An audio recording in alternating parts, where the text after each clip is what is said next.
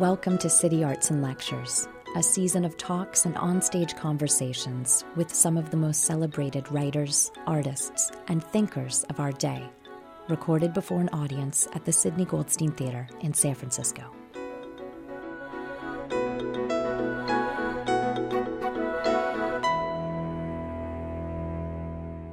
This week, fashion designers Janelle Abbott and Camilla Carper, the creators of FEMAIL Forever, a project dedicated to sustainability and zero waste. Abbott and Carper mail garments back and forth via the U.S. Postal Service, adding to and amending the clothing with each exchange. On April 29th, befitting their long distance process, the two spoke via video conference with Avery Trufelman, under orders to shelter in place during the COVID 19 pandemic. Trufelman hosts the miniseries Articles of Interest and is a contributor to the podcast 99% Invisible the three discussed how we can all commit to dressing more sustainably, wearing ugly clothing confidently, and maintaining a collaborative friendship from afar. Join us now for the art of sustainable fashion with designers Janelle Abbott and Camilla Carper and host Avery Trufelman. So thanks for for being here, you two. Thank you. Um, yeah, thank you. I just wanted to start with a kind of I just kind of wanted to start with a general overarching question because I've read in various interviews uh, that you've done where you've referred to this idea of having a dressing practice. Um, and I just wanted to start by asking you what that means because arguably, don't we all have one? It's something we're legally required to do, wear clothes. And it's almost kind of like the foodie movement like, yes, we all have to do this thing. What is it? What constitutes a dressing practice? I think that's a really intelligent way of framing what we do. Um, maybe I feel like I I've maybe spoken to it in that in that extent before. It's true we all do have to wear clothes to exist in the world, and everyone does have a dressing practice. I think both Janelle and I are kind of consciously looking to clothes to tell us about our needs and um, the different ways we interact with the world and kind of using it as a way to process our internal dialogues.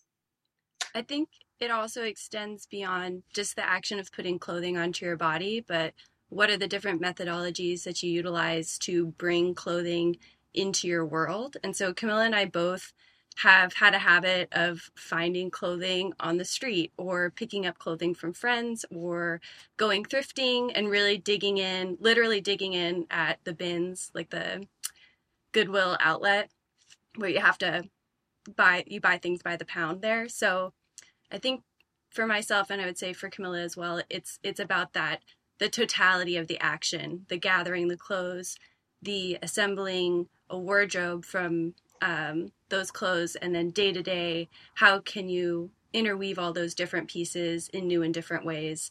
And then looking at over time like what pieces stay with you and why or maybe what pieces stay with you and why can't you get rid of them even if you're not wearing them anymore. And that's been a lot of what FEMAIL has dealt with. So i guess what is what is FEMAIL? Um can i tell the yeah. beginning? Okay.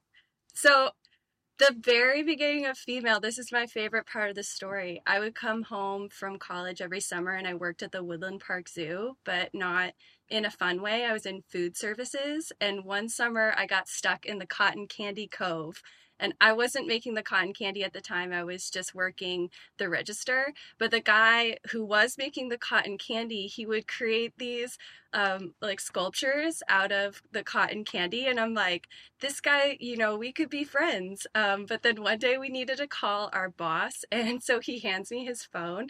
And um, I, I was looking up trying to find her phone number on there and he didn't know her name so he just put her in as female boss.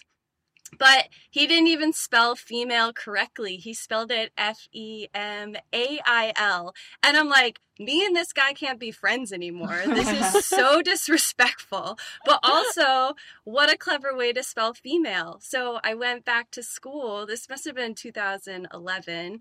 I went back for senior year and I'm like, I got to start this collective of females who make art together and we'll call ourselves F E M A I L. So there was actually six people originally, and we, um, I, I was trying to coordinate everyone together to kind of like exquisite corpses you would art amongst one another. And we had a couple art parties, but senior year got crazy and a lot of people jumped ship. And then when we graduated i wanted to keep it going. And camilla out of that group was the only one who was interested in continuing to pursue this idea. So i moved back to seattle and they at the time moved to sacramento initially. Yeah. Yeah, yeah. before san francisco. And so um, i made this series of jumpsuits that were just like big pants and big tops sewn together and I sent them all to Camilla and I was like, do whatever you want. And then they came back and I didn't expect any of the manipulations that Camilla had contributed and it just started to roll from there. It took us two years to produce our first collection. It was only eight jumpsuits. Camilla, did you have anything you wanted to add to that? Um, yeah, I mean, for me, I was more interested in having a pen pal relationship with Janelle. and the name FEMAIL just like served it really well. Way better than it did previously with because we were actually forced to make things through the mail. And um, we started to kind of find uh, more of a philosophy to how we were making things within our first presentation, and um, we decided that we're going to be exploring how clothing could be a vehicle to hold a conversation and um, a new way to communicate with one another. And I feel like our practice with clothes almost works better for us than through writing letters because it's a, a totally new way of exchanging information. There's just one distinct time where I got a garment back from Camilla and it had elements of this yellow plaid jacket that they had worn for a really long time. And it was very uh, Cher and clueless style. And I was like, what is happening in your life that you could cut this piece up? Because it is so precious. And um, there's just been other moments like that where I felt this mode of communication helped us to reveal things through the action of making that maybe we weren't able to say verbally. It's provided like a very special, intimate mode of communication. Well, let's break it down. Can you walk me through? You're both wearing garments that you designed. Can you walk me through the process of how you went about uh, collaboratively making one of them? I think we should start with talking about your garment because it was made first, Janelle. Yeah, um, it's not the one I'm wearing actually. Oh. I know oh. this is just my favorite piece. Um, I mean, we could talk about this one. Um, this is from our 2.0 collection, which is called SpongeMob Happy Place, and I actually have a SpongeBob water bottle with me right now.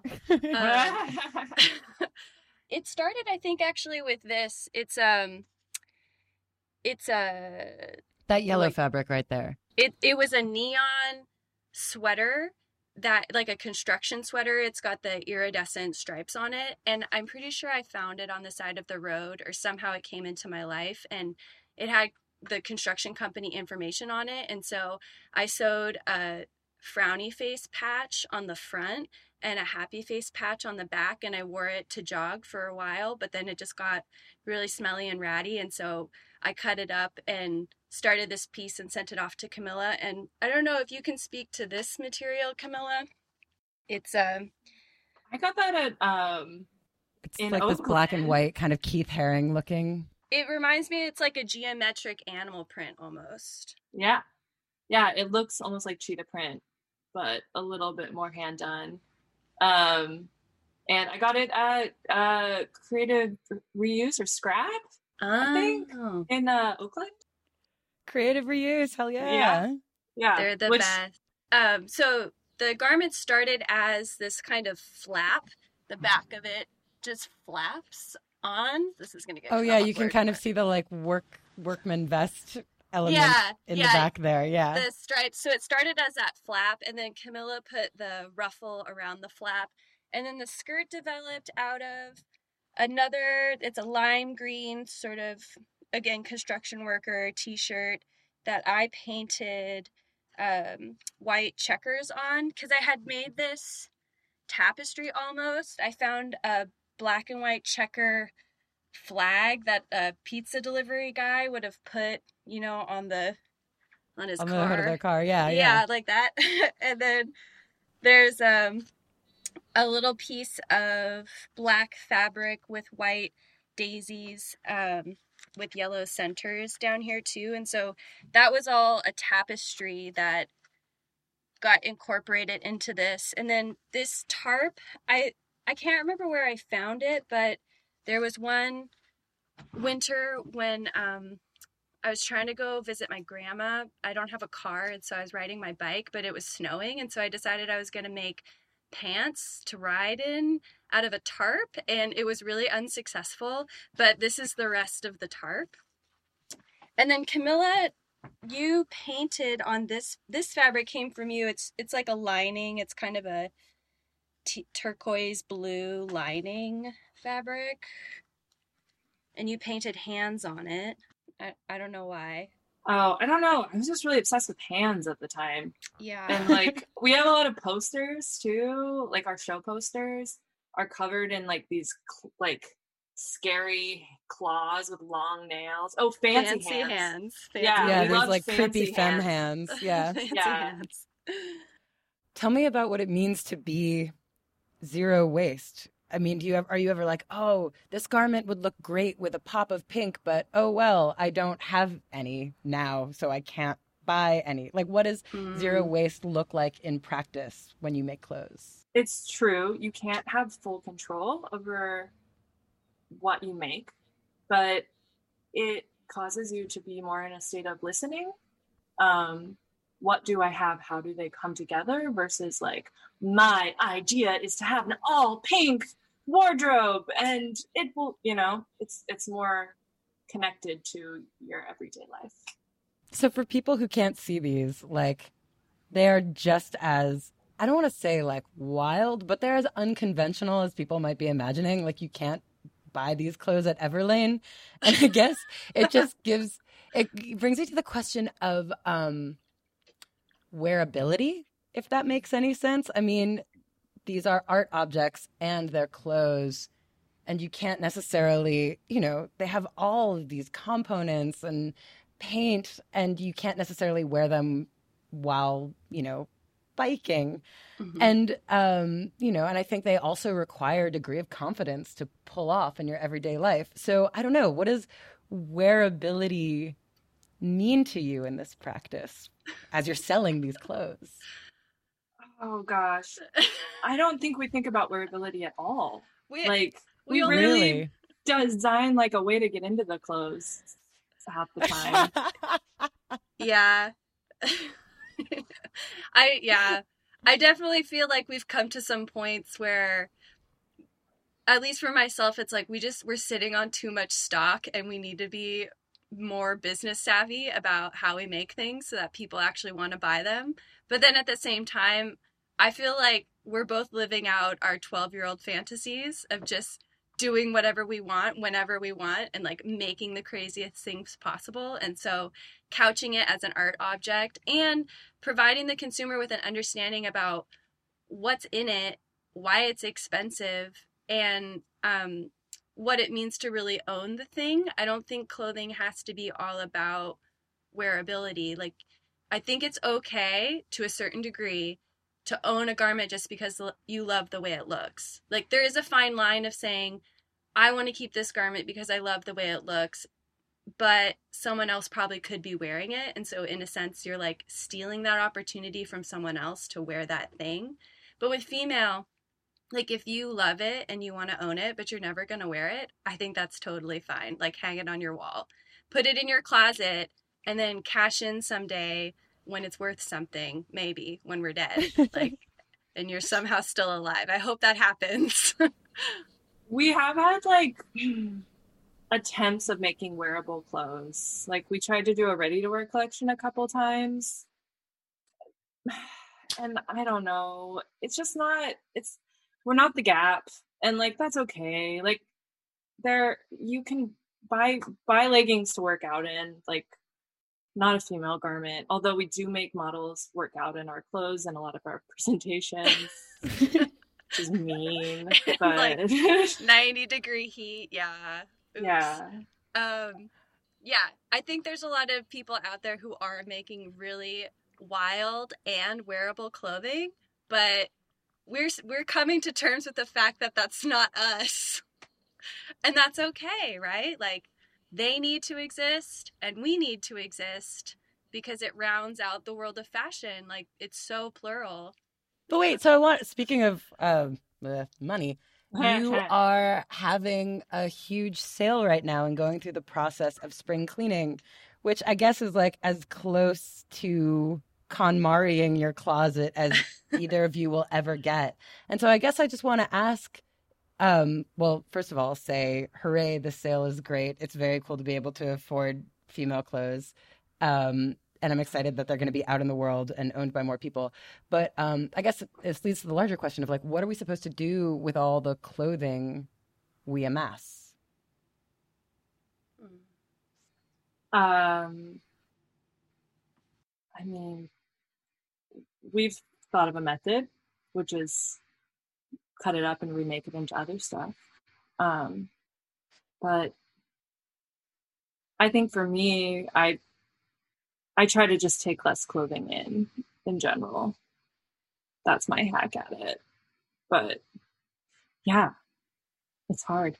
Yeah, I I think it's about um, looking at the individual pieces not for what they are in the moment, but what they could be, and ultimately clothing is is just it's fabric it's textiles and you can manipulate that into becoming literally anything. So we've used it to make other clothing but we've also used it to make tapestry. We've made furniture out of old clothes. We've explored a lot of different avenues of how these pretty simple textiles if you just take out the seams they're flat pieces again. They can be reconfigured into anything and I feel like that segues really nicely into your project, Janelle, uh, wardrobe therapy. Can you tell me about that? Yeah. So it, it did kind of come out of FEMAIL where we had a moment where people were dumping off a lot of clothing on us. And it was a bit overwhelming just because we were increasingly getting a lot of material. And some people wanted to tell us what was meaningful about the pieces that were they were giving to us. And so I dreamed up this service where I would go to people's houses, have a conversation with them about their clothing, like, um, and their history with fashion. Like, um, I have this whole questionnaire that I go through. This is one that's been filled out through the process. um, so I ask things like, what's your earliest memory regarding clothing? Like, what are your different phases through childhood and high school? Like, what influenced those phases? Um, we talk about their shopping habits and um, you know what needs to change in the fashion industry and and then also how they want clothing to associate to their body like where should it fit really tight? Where should it be loose? What length should it be? Um, you know what necklines and arms uh, sleeve styles do they prefer? So i just try to gather as much information as possible. And then some people need assistance actually going through their closet and purging um, other people, though, I show up and they've got a pile of clothing waiting for me, and they're like, These are all the pieces that I love, but I don't wear, but I can't get rid of. So then we have another conversation like, What are these items? What do they mean to you? Um, and so by the end of all that, we boil it down to about five garments. And then I go through the process of, um, with the information I've gathered from them, I sketch out just some rough ideas about what we could transform their clothing into. Um, and then I take it back to my studio and I cut their clothes apart. I reconfigure them together. I do a fitting with the client. And then at the end, we do a photo shoot um, so that now these garments that were really um, important to them and meaningful and like imbued with memories, they can live with them in new and different forms. Um, so it's a service for clients, but it's also been kind of a fun exploration for me because previous to this project, I had only ever made clothing with myself in mind or with FEMAIL, which is like, we're not thinking about anybody. There's just like stuff's happening. So this is the first time. It was the first time where I actually had to connect with a client and be like, what do you need? What do you want? What can I make for you? And so my aesthetic doesn't really matter. It does inform some projects, but I ultimately am really trying to make something that this person will want to wear. Um, so it's almost uh, it's almost been two years now, and um, every client is different, and so every project turns out different. And sometimes I'm making clothing that I would never wear or I would never make otherwise. But I'm happy to do it because people need this kind of service. And more and more I'm finding it. People are signing up, they want to participate, but it's just me in the background with the sewing machine. So I, I can't do as much as I would like. No, it's so gratifying to see the before and after images of wardrobe therapy. Like you can recognize these clothes presumably purchased at like a Forever 21 and then you see them transform into these like cowboy jumpsuit just like amazing things that you fall in love with and it's um it's it's kind of like, you know, we're all used to the it's such an established genre, the makeover show. Like we you know, Queer Eye is so popular. Every yeah. teen movie has like a makeover montage scene. Um, and to see that happen like within someone's closet is this really kind of cool superpower that you have.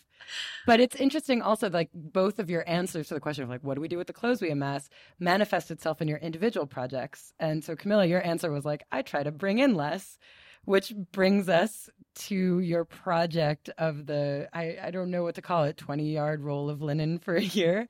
yeah. Yeah. Um it kind of has a name that always changes depending on mm-hmm. who I'm mm-hmm. talking to, but um, basically in 2018, I was going through a lot of stuff and I kind of just needed to start over. And um, I wanted to find a similar way of approaching garments that FEMAIL does, where um, kind of looking to the objects to tell me something about my life and committing to the fact that they're kind of like living, breathing things and that they're always going to be changing because a person's style is always changing.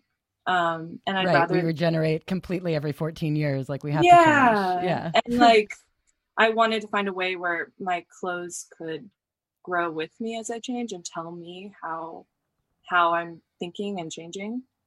So um, I started to start like I kind of formed an experiment. So I started with a blank slate. I chose linen and I just got 20 yards of dead stock linen and I picked 20 yards because that's how much was on a roll, the minimum they would sell me. And um, I started off the year completely naked and decided that I would only make clothes as I needed them in reaction to my life and how I felt. And eventually through the year, I ran out of material and had to start remaking the objects that I had made previously. So, like bikini tops became winter coats and then became summer dresses again.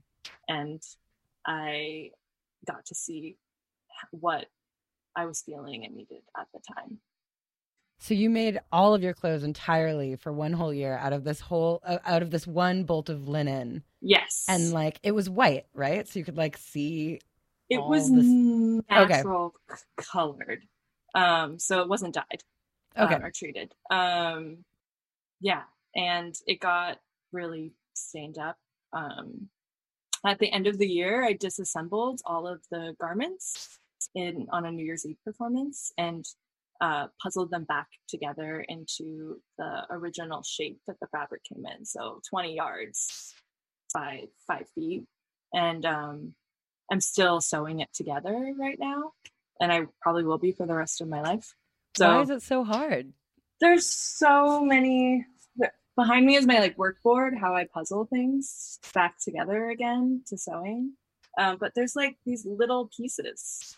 So like I made shoes and by like out of the linen. Up, by making rope and coiling it and like so there's these little tiny pieces and it's it's 50 feet long so i'm like sewing little microscopic pieces together and it it ends up looking really beautiful um because it's i have to do it by hand because they're so small but yeah all the little pieces just take forever to sew so it seems like you believe, you know, clothing is a really powerful form of self expression and you can yeah. pull off these amazing garments that you make that I don't think a lot of people would be like willing to try to pull off. And was it strange to just wear this one kind of neutral color for a whole year to dress that simply?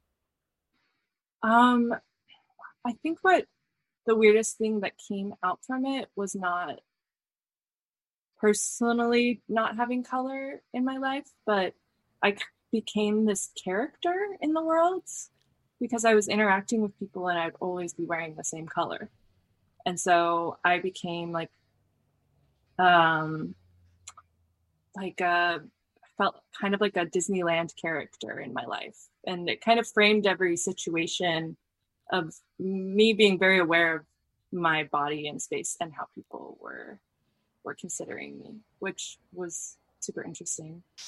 But that was the strangest thing for me about wearing the same color all year was the people in my life. Just like your neighbors and random people being like, "Hey, yeah. you're the one who wears linen all the time." Yeah, no yeah, just yeah, exactly.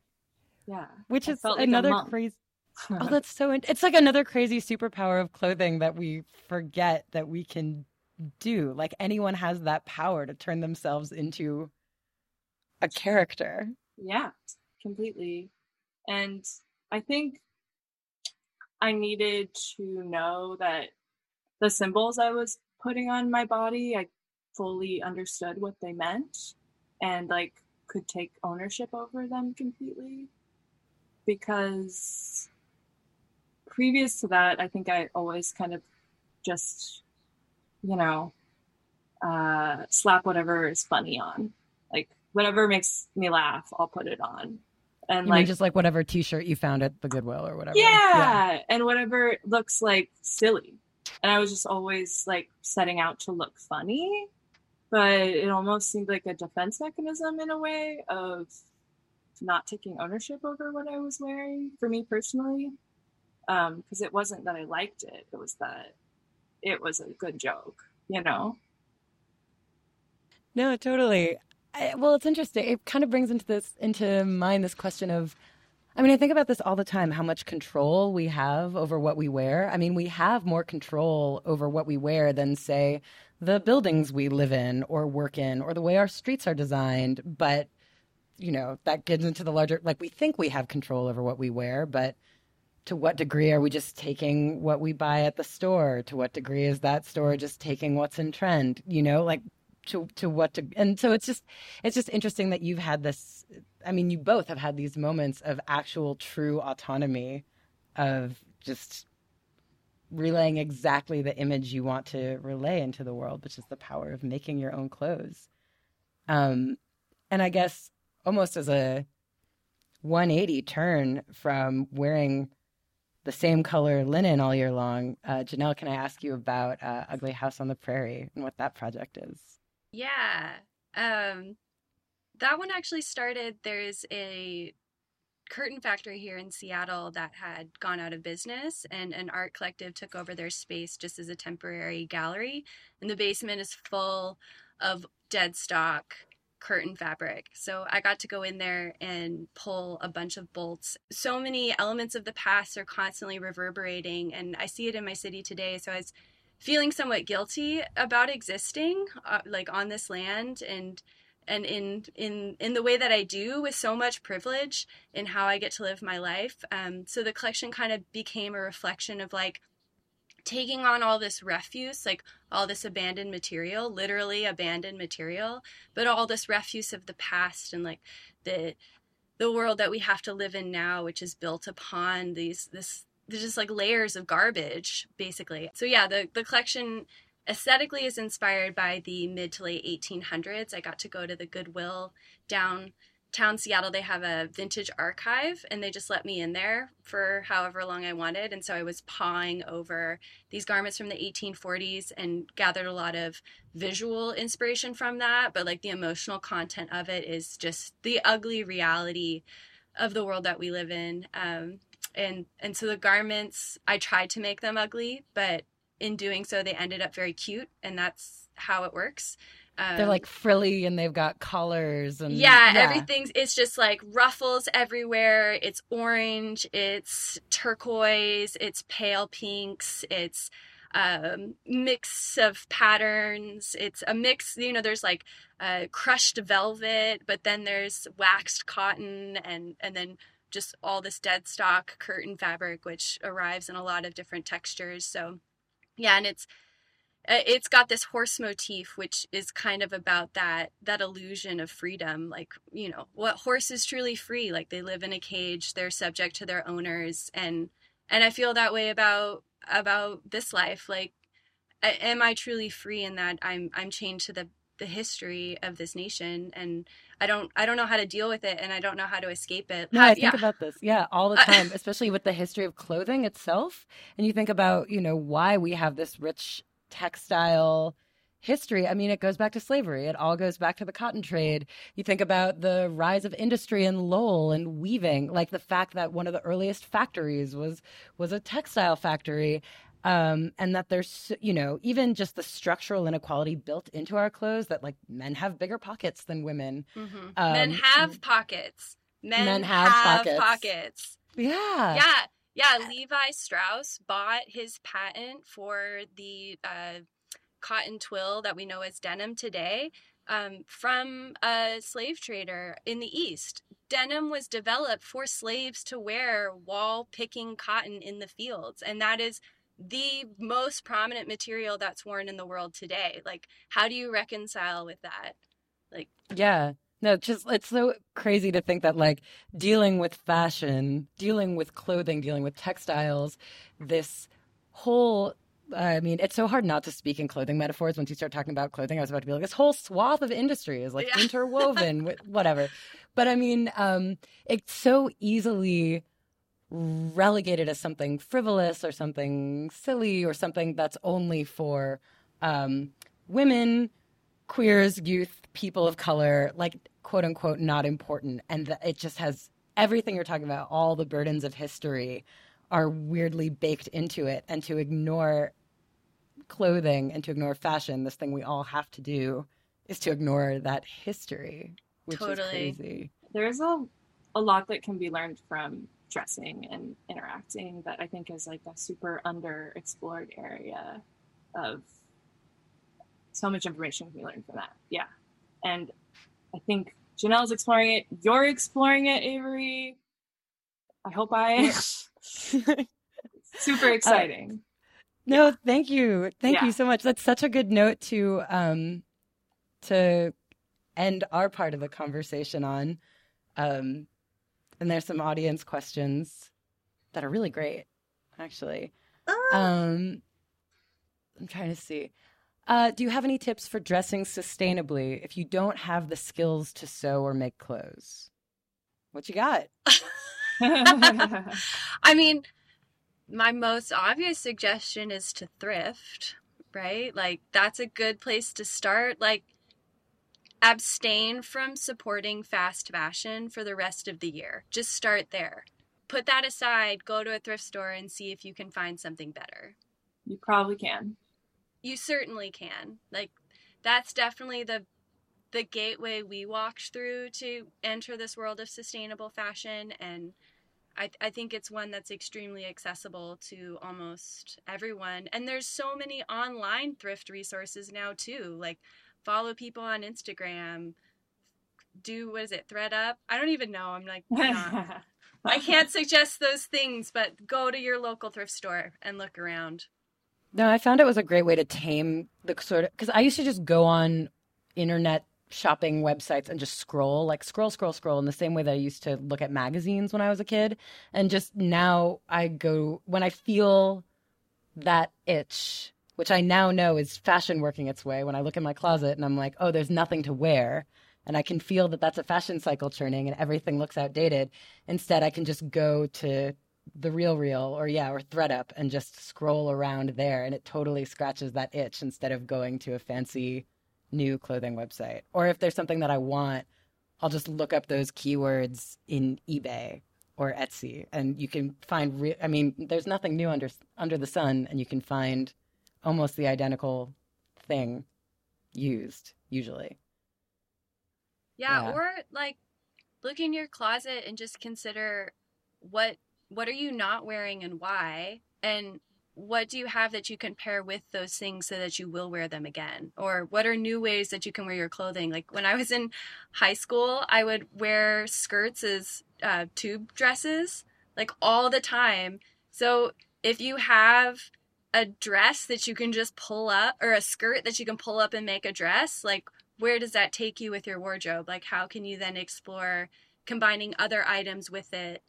I, I think a lot of people just need to let go of the idea that they need to look presentable and show up in the world looking more authentic. And it's like, I authentically have nothing to wear, so I just wore everything that I own at the same time, right? And people are going to think you look fabulous cuz it's it's fearless and like that's confidence is what I think people are mostly drawn to when it comes to clothing.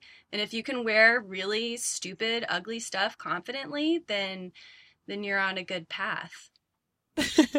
yeah, my tip for the wearing stuff differently a button down shirt can be worn as a skirt. It can be worn as a dress. You can button two button downs together. Yes. With no sewing at all. Tying is button, really incredible. Button three button downs together and wrap it. Yeah.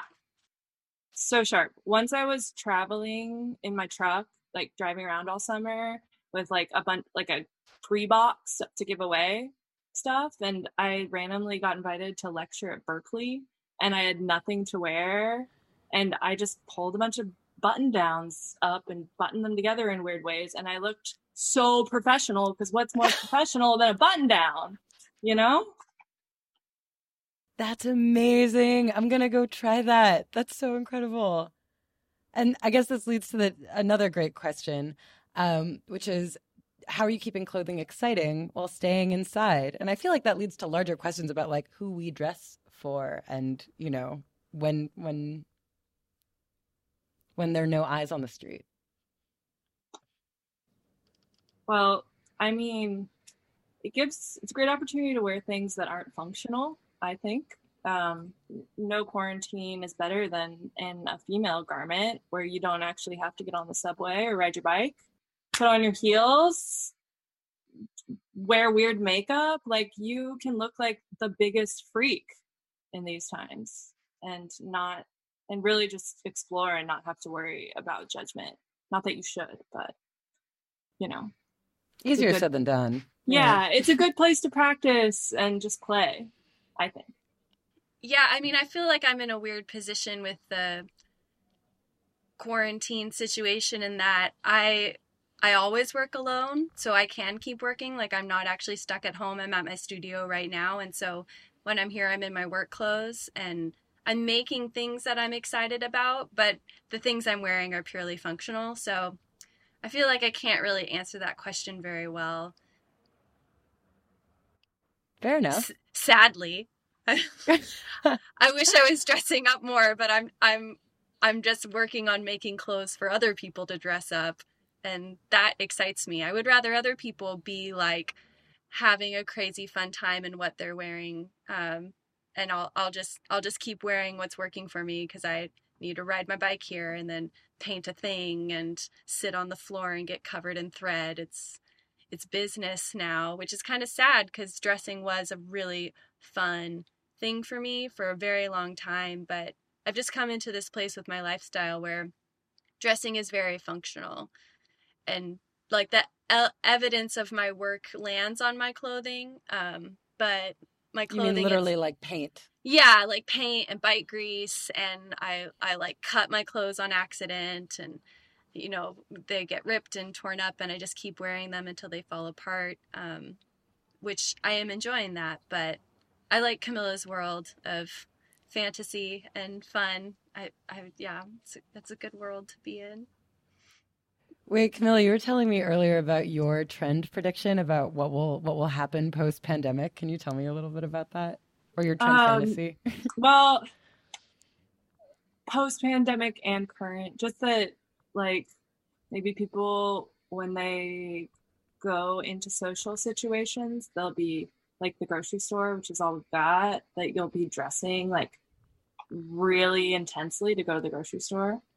Um, and just putting on your best attire to be in public sounds like a ball gown in public sounds great to me. And nothing looks better with face masks than a ball gown, I think. Um, another question is where do you go for style inspiration? I feel like I'm kind of anti-inspiration personally. I like mm. to just find find me. Um, um, like that's my own take on it. Like with FEMAIL, I let it just whatever Janelle has discarded becomes the base for to build something off of. So, like, if it's a bikini top sewn on a sweater, like that's where we can start going. Is it like, what is that about? And what can we build off of it? Is it more beach stuff? Is it more knitwear on it? Is it this like post apocalyptic summer snowscape? Like what's happening? Like it just kind of blooms out of the material. Yeah. I yeah. I I think that's really the key, especially when designing sustainably or zero waste, it's always about what do you have ready, readily available? How does it communicate together that material? And then for me, I, I add on layers of of contemplation and like emotional content and a lot of the time it's it's just like my existential dread that gets layered onto the material and that can be kind of surface value but it really is about the material and how it speaks to you and how it combines and the path it naturally takes. I feel like we both aren't trying to manipulate the material to achieve something that we envision. It's just kind of like, oh, it's happening. I'm going with it, and and things come from that. Bit of that, kismet, yeah. Yeah, it's like we could have never planned, sketched, imagined the things that we make, and that I mean, that was really my problem in design school. I would draw pictures and I was always drawing the same picture.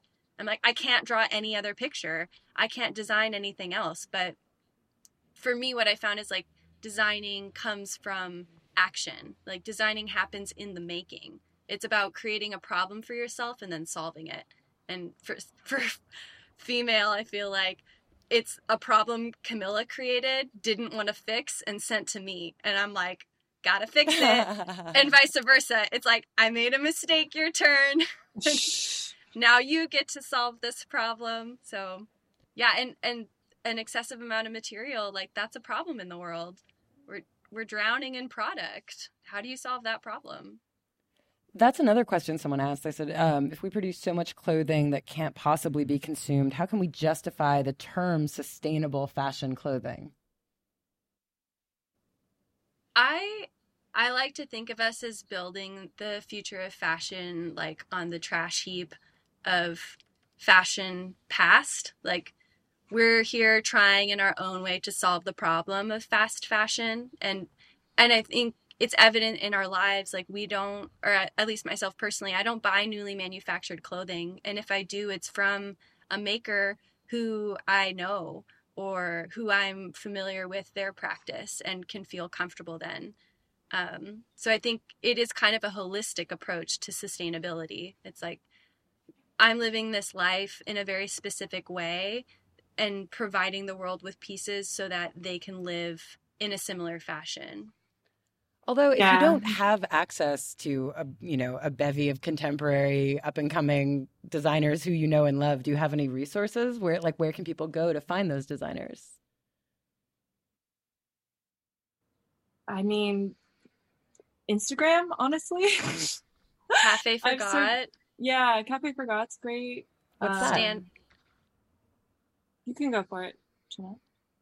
I've never actually been there. Oh. Unfortunately, yeah, every time I show up in New York, they're not happening. But it's two friends who started this new mode of of shopping um, through like a very like community it's like a very community fo- focused approach to clothing consumption you've been there yeah i mean it's basically just the two owners friends people they know who make clothes and they open it up to other people to come and partake in that it's all mostly handmade clothes um, there's a lot of other i feel like there's a movement right now of, of people getting excited about makers and like Kathleen in Los Angeles is great. It's like a similar thing. It's all handmade clothes by And you can shop online. Yeah, all of these are online. It's like we all have so much access, so much more access to people, individuals making stuff. Yeah, yeah I feel sh- like Sorry. Oh, I just wanted to plug my local shop, Sassafras. They feature only um, Pacific Northwest makers. So they carry our work and my solo work and a bunch of Seattle designers up to Vancouver and down to Portland too. And they're kind of cool because um, I feel like as opposed to Kathleen and Cafe Forgot, which can be a little a little more youth focused, like they have some wild stuff. Um, Sassafras offers a lot of handmade garments that um, sort of cater to a more mature audience. They're like, they're, I hate to say it, but like more real clothing. Sure. or, yeah. Yeah, like more traditional wearability. Yeah. Yeah, they've got they are they are like on point with wearability, and and I think that's great because all all people need access to sustainably made clothing like no one should feel stuck in a world where they they have to support slavery like that's not the world we should be living in. And when you say slavery, what do you mean by that? I mean, um, like mass manufactured clothing. Like how I could go off for a really Just long to start, time. No, totally. Just to start at a basic place for like someone who thinks they don't care about fashion and haven't, you know, hasn't thought about this. I mean, just think about the fact that nowhere in the world is there a machine that can automatically sew a t-shirt. Every t shirt that exists in the world has been touched by human hands. Maybe it was cut with a die cut and that was fully automated, but a human has to run a sewing machine. So if you go to a store and you buy a newly manufactured t shirt for $5, you have to consider the supply chain in that. It starts with the growing of the cotton to the processing to the production of the fabric to the cutting of the fabric. And in between that, you've got the actual design of the garment that's being manufactured. So that's a whole different realm of labor from the designer themselves to the technical designer to the fit models, etc. So then from production in a factory, it's being sold at retail, and there's people associated in that supply chain getting the material here, getting it onto the floor, selling it to you. And if it's only showing up on the floor for $5, then out of all of that, how much is the garment worker actually receiving? Like literally a penny. They're getting a penny for every t shirt that they sew. And it's a highly skilled job. Like no one can just show up day one and sew a t-shirt perfectly. You need to invest years. And t-shirts, you know, they're a simple garment, but they're not simple to make. Like somebody go out there and try to make a t-shirt from scratch, you're not going to do it well, and you're not going to do it to a quality that people actually want to purchase people don't understand the value of labor behind clothing. Like everything you own had to be made. So why should the person who actually made it only receive a penny for their labor? It's like sometimes I feel like I have to discount myself because people don't understand that it'll take me like six hours to make a garment and my labor isn't worth six cents, right? It's like I've got to eat, I got to live in this city, and so do these workers internationally. So yeah, it just if it's if it's five dollars at a store brand new, it actually should cost $125 considering the labor involved in it and the natural resources because it takes a lot of energy to go from a raw fiber to a finished garment. And there's so many documentaries you can watch on this, the true cost. There's so many books you can read about it. There's so much information and education you can receive on this matter. It shocks me that people continue to indulge in this level of convenience. And and I think you become complicit in it. Like you're complicit in slavery. And that's terrible. It's terrible for you and it's terrible for the person who's in debt bondage in Bangladesh sewing t-shirts in a factory that's going to collapse in 3 months. Like that happened too. Sorry, I could continue, but I'll stop. No, thank you.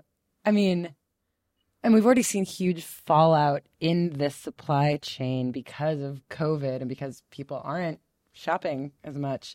I'm just curious to know what you, uh, I don't know, what you what you make of what's happening right now and what changes uh, it could bring about. This is gonna sound uh, really insensitive, but um, I feel like it might open up some opportunities for people who have um, a more local practice and um, make make things here um, who aren't reliant on supply chains internationally, um, which is exciting for sustainability. But um, but it's it's hard for the economy, I guess, and for the I don't know. Like I'm hoping that the harmful structures get broken a little bit and there's room for new things to grow. Yeah. I, I think everyone's becoming more intentional about supporting people being intentional about connecting with other people and learning how they can support them.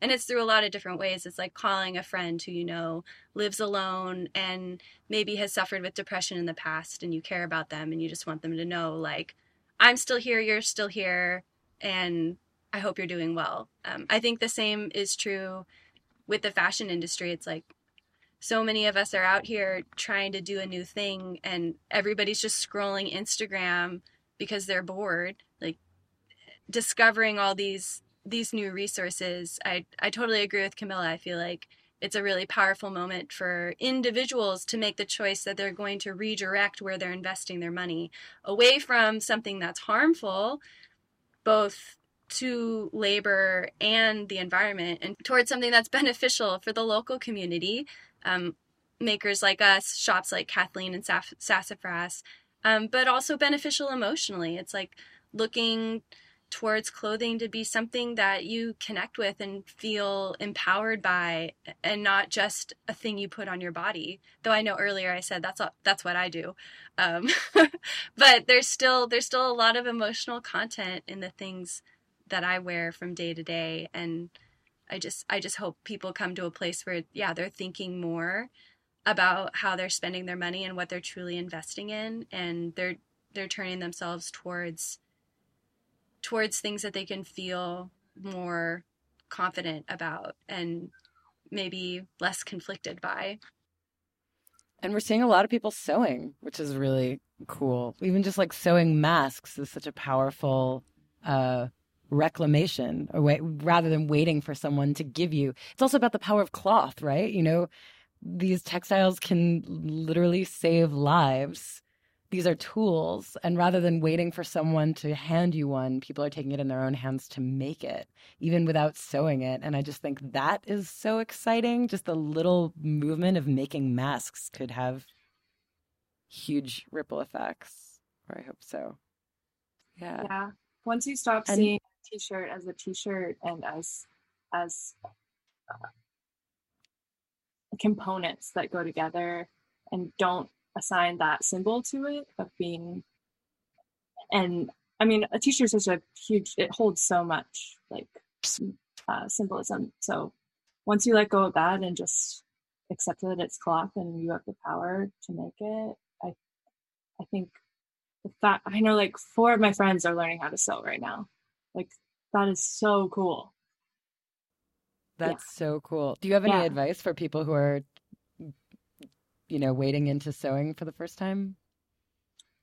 Pick a material that's not that hard to work with, like a, a cotton. Like the what the materials that are good to make masks out of are also really easy to sew, luckily. So yeah, and don't be too invested in the outcome of what it looks like at the end.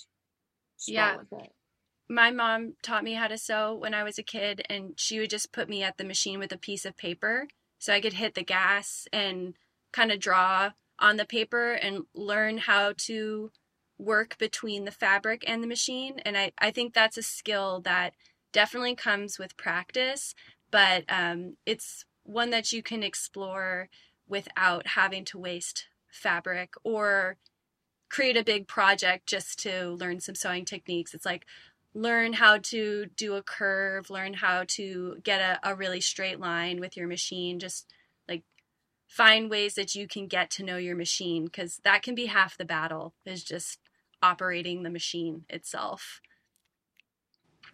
I hate using other people's sewing machines. Really? Everything's yeah. wrong. It's like the tension's off, you keep breaking the needles, the power's not enough. Oh, I had no idea. That's so interesting. It's uh it's like having your horse or something. Yeah. It's like your your totally your tools of the trade. Yeah. Um while while I'm shaking you both down for advice, um, there's another great question that's also very topical, which is, um, do you have any tips for sustaining friendship slash connection from a distance? Oh, do we? Just do what we did. Come on, obvious. Just start a lifelong art practice. Um, actually, I do. Camilla one time sent me a game that they created called Stuck, and it was set up like memory, where you have a bunch of cards that you put upside down. And the idea was um, you lay out all these cards, and if you're creatively stuck, you just flip one over, and then whatever it says, you go with that. And so sometimes it was like, you know, paint it all white, or I can't remember what they were, but you like think... made your own oblique strategies, kind of. Yeah, but that's that so I, cool. That idea of like um, creating ways to play from afar, um, I think is something that could be really fun to explore. And I mean, exchanging art, it doesn't have to be physical. We've done different projects where it was um, we just emailed Photoshop files back and forth and would mess with the layers and add things on and create digital collages together. So that can be a really fun way to communicate with your friends because you can pull all kinds of resources into that and it's it's more easily accessible um, since it's digital yeah also dressing games are really fun you know like we have this up we could wear the same color and zoom together or like dress on a theme or dress really ugly like janelle's uh, like Ugly House on the Prairie collection. Like, you know, just explore dressing themes together. I think it's really fun. My friend Skydra and I did that in high school. Um, and that's actually where part of the ugly idea came from because we had Ugly Week. And so we tried to put together the ugliest outfits possible. And I kid you not, I got more compliments that week than I did all year. People loved our outfits. And I, I learned in that moment that I didn't actually know what good style was.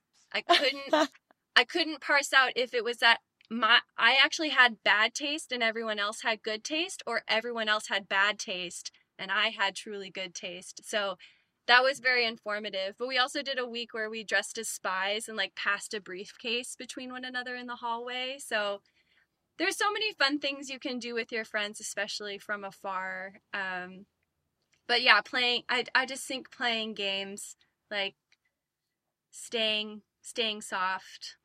It's hard, but it can be a lot easier to do it with a friend than when you're alone. Oh yeah. Thank you so much. I feel like that's a perfect place to end. And uh, thank you, um, Janelle and Camilla. And thank you to everyone who watched and listened. I feel like we were all in a collaborative practice, dressing practice together. um, yeah, thank you. Thank you for tuning in. And thanks to City Arts and Lectures for having us. Thank, thank you, City Arts and Lectures. Thank you, Arts. Thank you. Thank you, Avery. Thank you, Avery. Thank you, Janelle. Thanks, Camilla. You've been listening to The Art of Sustainable Fashion with designers Janelle Abbott and Camilla Carper in conversation with Avery Trufelman. This program was recorded on April 29th, 2020. The three spoke to one another from their homes under orders to shelter in place during the COVID 19 pandemic. These broadcasts are produced by City Arts and Lectures in association with KQED Public Radio, San Francisco. Executive producers are Kate Goldstein Breyer and Holly Mulder Wallen. Director of Communications and Design is Alexandra Washkin. Production and Communications Assistant is Juliet Gelfman Randazzo. The post production director is Nina Thorson. The Sydney Goldstein Theater Technical Director, Steve Eckerd. House Manager, Lucy Faulkner. The recording engineer is Jim Bennett. Theme music composed and performed by Pat Gleason. The founding producer is Sydney Goldstein.